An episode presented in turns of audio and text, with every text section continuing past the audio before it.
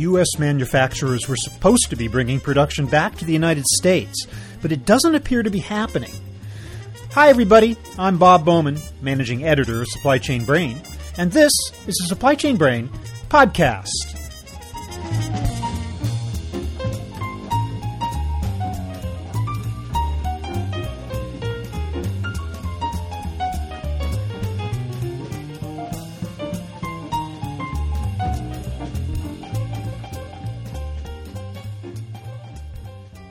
When it comes to the making of many products sold in the U.S., offshoring has been the prevailing trend over much of the last few decades.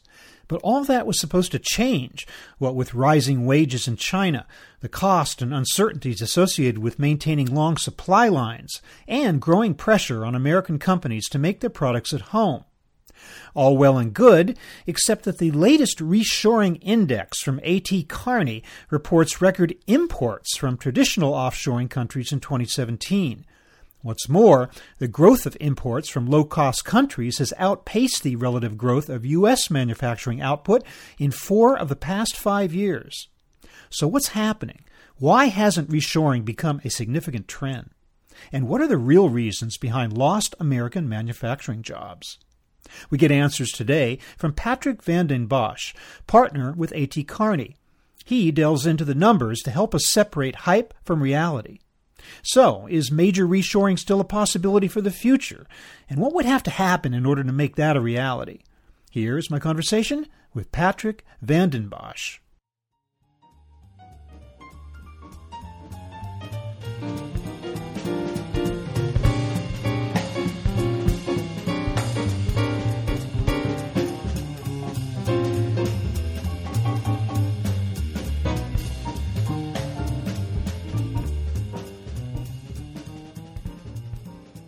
Patrick van den Bossche, welcome to the show. Thanks for having me. Now, according to the latest AT Kearney Reshoring Index, rather surprising result. It demonstrates that there were record imports from traditional offshoring countries in 2017. First of all, is that indeed the case? That is, yes. did that come as a surprise, or did you already kind of know that that was the case before you undertook this latest version of the index? It was a little bit of a surprise because, with all the talk of Made in America and bringing jobs back, we really thought that this time around we would see a bit of a reversal. We had seen a glimmer of hope when we did this index in 2016. It was just slightly t- starting to tilt to the positive, so we were hopeful. But unfortunately, what we saw this time around is that the imports of the manufacturing goods from the 14 countries that you would typically associate with offshoring grew actually by 8% in 2017. So they're now at a, an all-time high of about 55 billion, and that's the largest one-year increase we've seen since the economic recovery of 2011. And by the way, by comparison, U.S. domestic manufacturing output only grew 5.6%. So it's growing, as we all feel, right? There's a good economy, manufacturing jobs are up, but the imports are growing faster. You say 14 countries that would be defined as offshoring countries. Also, what industries? Is pretty much a broad based selection of industries that you looked at? Yes, we look at manufactured products only, so no oil or anything like that, or, or, agricultural products. But it is across industries, yes. Um, maybe I should take a little bit of a time here to explain what our reshoring index actually is and how it's calculated, because I think it'll allow me to put a couple of things a little bit more into perspective. When we first launched this index, we saw a lot of publicized evidence for reshoring that was largely anecdotal. You'd see and hear articles about high profile cases, and there's a lot of we plan to do X, and over the next five years we'll do Y. So it seemed like it was a lot of wishful thinking, a lot of political agendas at work, but we really didn't feel that was based on hard facts. So we decided to do just that, and rather than base ourselves off of surveys of executives, we really wanted to separate the hype from the reality, and we came up with this rather elegant way of putting some sort of a numerical on reshoring. So what we do is we look at the import of manufacturing goods from these 14 Asian countries. So these are the, the China's, Taiwan, Malaysia, India, Vietnam, Thailand, Indonesia, Singapore, Philippines, Bangladesh, Pakistan, Hong Kong, Sri Lanka, and Cambodia. So it's a pretty comprehensive list. And then we compare that versus the U.S. domestic gross output of manufacturing goods. In other words, what's made here. And we make it dimensionless. so that we factor out the effect of the overall strength of the economy, because obviously, if the economy goes up and demand goes up, then both of these will go up, right? So we make it dimensionless and we look at what we call the manufacturing import ratio, the ratio of that import from these offshore countries to the U.S. domestic gross output. And, and then we look at the year over year change, and that gives us an indication of whether we're making more stuff here versus we continue to import a lot more in these offshoring countries.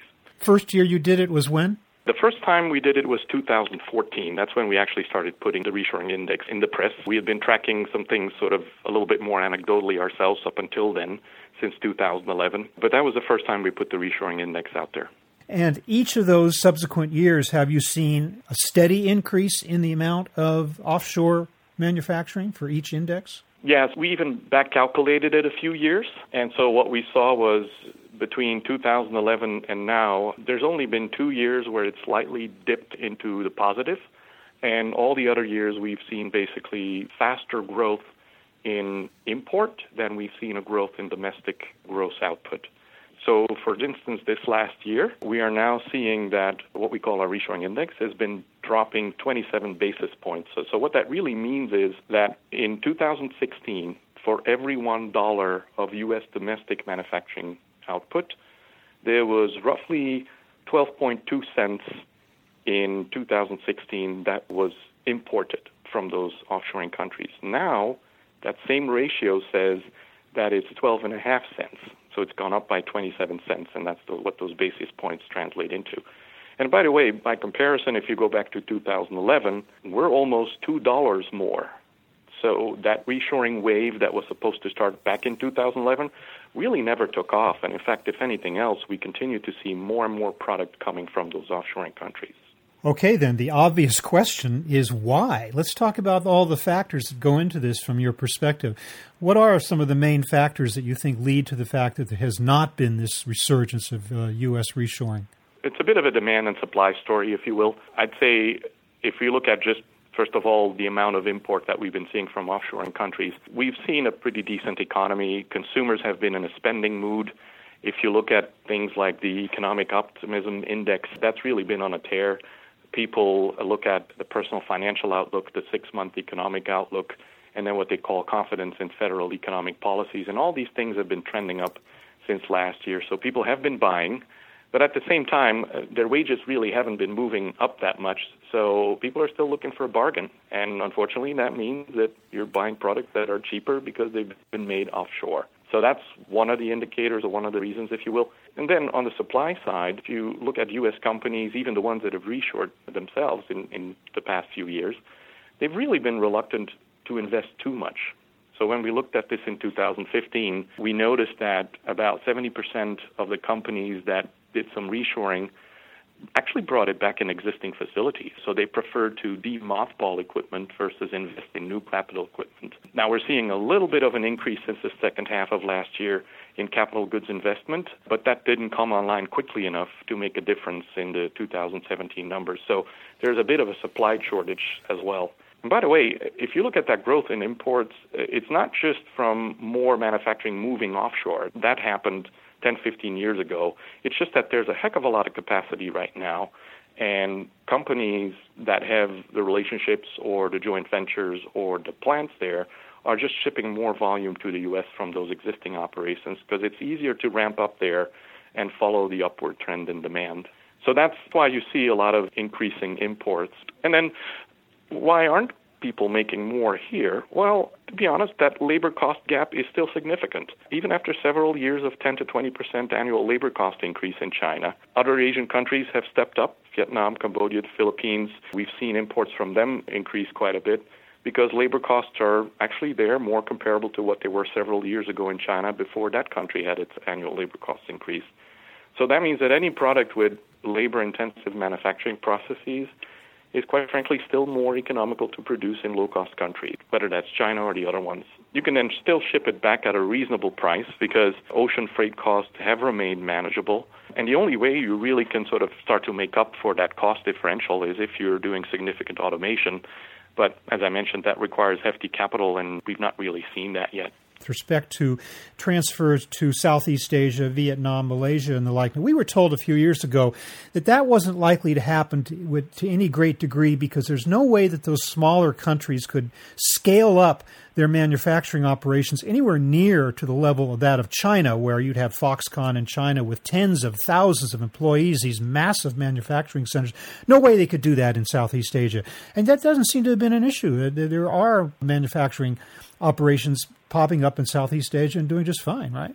Yeah, and I think there's an industry component to that, Bob. So in some industries, the ecosystem of suppliers is critical. Electronics is a really good example of that. And yes, that is very difficult to replicate in Vietnam, Cambodia, Philippines, or whatever. But a lot of the textile and apparel, a lot of the stuff that is really, really very manual, that has actually moved over there without much of a problem. Again, we're looking at the totality of the imports, and so we've seen some stuff move from China over to Vietnam, Cambodia, Philippines, as I said, in textiles and the like. Uh, but it's not coming back here. Now, what is coming back here? Is it coming back here with people or is it coming back here with machines? In other words, there's an opinion out there saying that the biggest culprit in lost American manufacturing jobs wasn't even offshoring in the first place, or at least recently. It's been automation. How do you feel about that? Right. Definitely, we see a bit of a, a, mixed bag there. Like I said, when we looked at this in 2015, companies that reshored weren't really investing a lot in new equipment. They just brought old stuff, old equipment back online. And in some cases, there's even publicized cases out there where they had to pull people out of retirement because there was nobody available to operate those pieces of equipment anymore. More recently, the last two years, I'd say there is a little bit more of an appetite for investment, and that investment is in automation. And so I think that's a trend that we're going to see continue. Regardless, though, you're still going to need labor. It's going to be maybe different labor that you need than you needed in the past to now operate these more automated lines, but you're going to need skilled labor. And I think that's probably sort of the biggest challenge right now. There just aren't enough people even if we were to be able to scale up and everybody, every company wanted to come back, there just aren't enough people who can do the kind of work that's required. Uh, interesting. With unemployment being as low as it is, yeah, the idea that there just aren't enough bodies to, to fill that. There's also the idea, I think the report refers in some way to the so called sunk cost theory, does it not? In other words, that these companies, these manufacturing offshore operations, are saying they put so much investment and time into the creation of these manufacturing operations, complete with, as you say, the whole supplier environment surrounding them, that they're reluctant. It would take a lot for them to want to really make a major move to the United States. Is that also an issue philosophically or psychologically? Yes, definitely an issue. And in fact, uh, we talked about electronics briefly. That definitely is an industry where ecosystem is critical. Now, back in 2015, we did see electronics increase its U.S. domestic manufacturing output relative to imports a little bit, and as a result, when we looked at the reshoring index in 2016 for that industry, we saw that the electronics imports from China had declined by more than 7 billion. But then we look back at 2017 and we're seeing a reversal of that. So I think what happened there is that there was just not a big enough ecosystem in place in the US just yet that's big enough to support the increased volumes of that industry mind you, this, this was very, very holistically dismantled back when everything was moved over 10, 15 years ago to China, right? Mm-hmm. Now, for that industry, there's another element at work too, though, and that's the, the tightening global capacity. We're seeing some substantial growth in electronic subcomponent demand for mobile, industrial, automotive, and increasingly all this Internet of Things stuff that is driven by Industry 4.0 and digital manufacturing and so on and so on. So that's consumed excess capacity at those major original component manufacturers. And they've been very cautious of expansion. They've had pretty slim margins. There could always be a downturn in demand around the corner. And it also, of course, in that industry requires quite a bit of investment and capital. So what they've been doing is they've been going in what's called allocation mode. That means that they basically look at their large strategic customers, they move them to the front of the waiting line for those com- constraint components and then provide them with service. And if you're at the back of the line, you're out of luck. So electronics manufacturers are a bit wary of now completely rewiring their overall supply chain. And of course, they also then have to change their suppliers because they may find themselves at the back of the line with those new suppliers. The other argument we heard a few years ago as to why we were about to see a surge of reshoring to the United States was this concept that companies were, for the first time, looking at their operations from the standpoint of total landed costs. And as such, they were yeah. suddenly realizing all the concomitant expenses that come with extensive offshoring, the supply chain, the long lead times, the long distances and time getting stuff, and also the inability to respond quickly to changes in the market because your factories are so far away. That too, all of a sudden, doesn't seem to have been a big factor. What's going on there? Yeah. Again, it's a factor in some industries more than in others, right? You've probably seen or heard that, strangely, apparel was one of the industries where we saw some product being reshored. Now, that's something where you would figure, hmm, that's a lot of manual labor.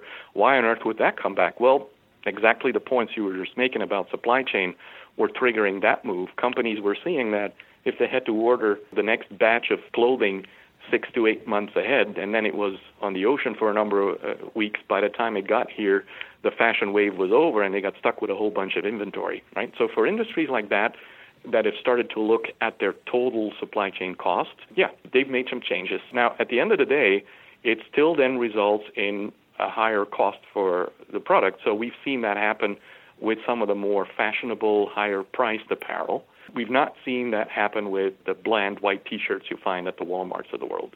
One of the points or the reasons behind the imposition of extensive tariffs by the Trump administration was that it was supposed to spark growth in U.S. manufacturing. Now, it hasn't been that long since these tariffs have been imposed.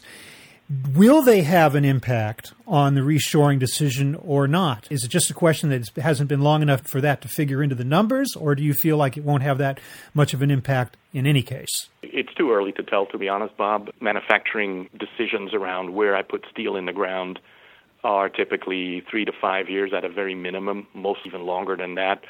So this will very much depend on how long people think these import tariffs are going to stay into effect. And that's, of course, in today's world, very difficult to predict. The negotiations with China have reopened again. Even for NAFTA, there's talk of a U.S. Mexico deal separate from Canada. So there's a lot of moving pieces. It's also not every single product that's being targeted, right? So that's a factor as well. I think if I look at what's going on right now and hear what my clients are thinking about, if anything, I think this will attract even more foreign direct investment.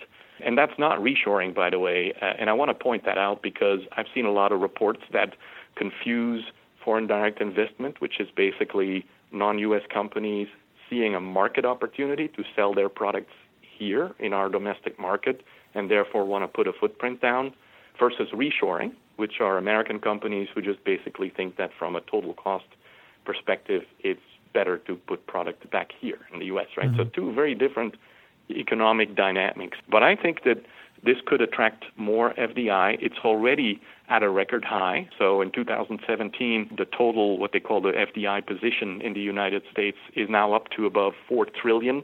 It went up by 260 billion from 2016, and manufacturing makes up nearly 40% of that increase. I do think that foreign companies are going to say, look, this is probably, if anything, a nudge for us to put our foot down in the U.S. market with our own operations. Even if it were to result in more companies looking at reshoring, the skills availability issue will come even more into the spotlight. I honestly don't think that long term this is going to change a tremendous amount. 2017 and the roaring first half start of 2018 are definitely providing some optimism for U.S. manufacturing, but it's not from reshoring. It's from FDI and a bunch of other factors.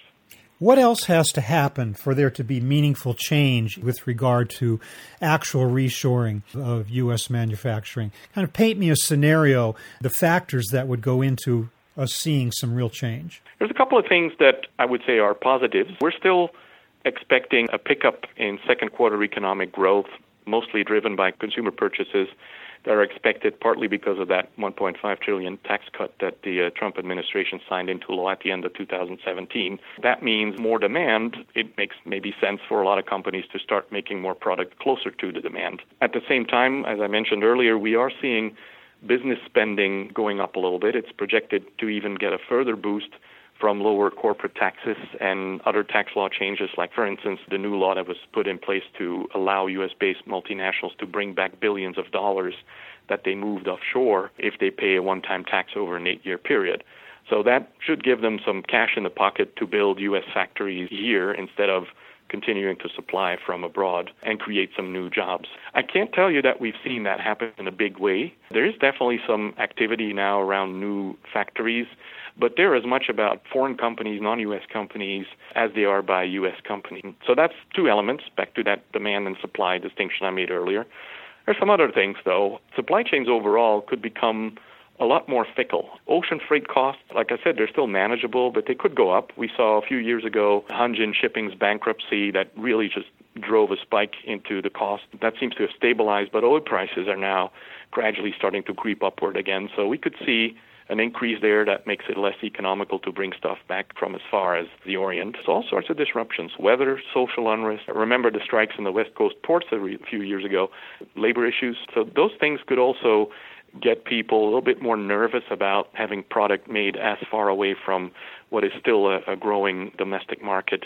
And that cost of capital could go up. That could push companies to work with less inventory. And the apparel example I gave earlier definitely is already an example where that happened. That labor issue, that won't go away anytime soon. The overstimulated economy, jobless rate that's at the lowest it's been in more than a decade, I don't think that spells a great amount of success. Well, it's going to be interesting to see how it all plays out. We can never predict, but in the meantime, uh, Patrick Vanden Bossche, I want to thank you so much for helping us to understand what's going on out there, as reflected by the latest AT Kearney Reshoring Index, to which we will uh, link in the show notes to this episode. Thank you so much for being with us today. My pleasure, Bob. This was great fun.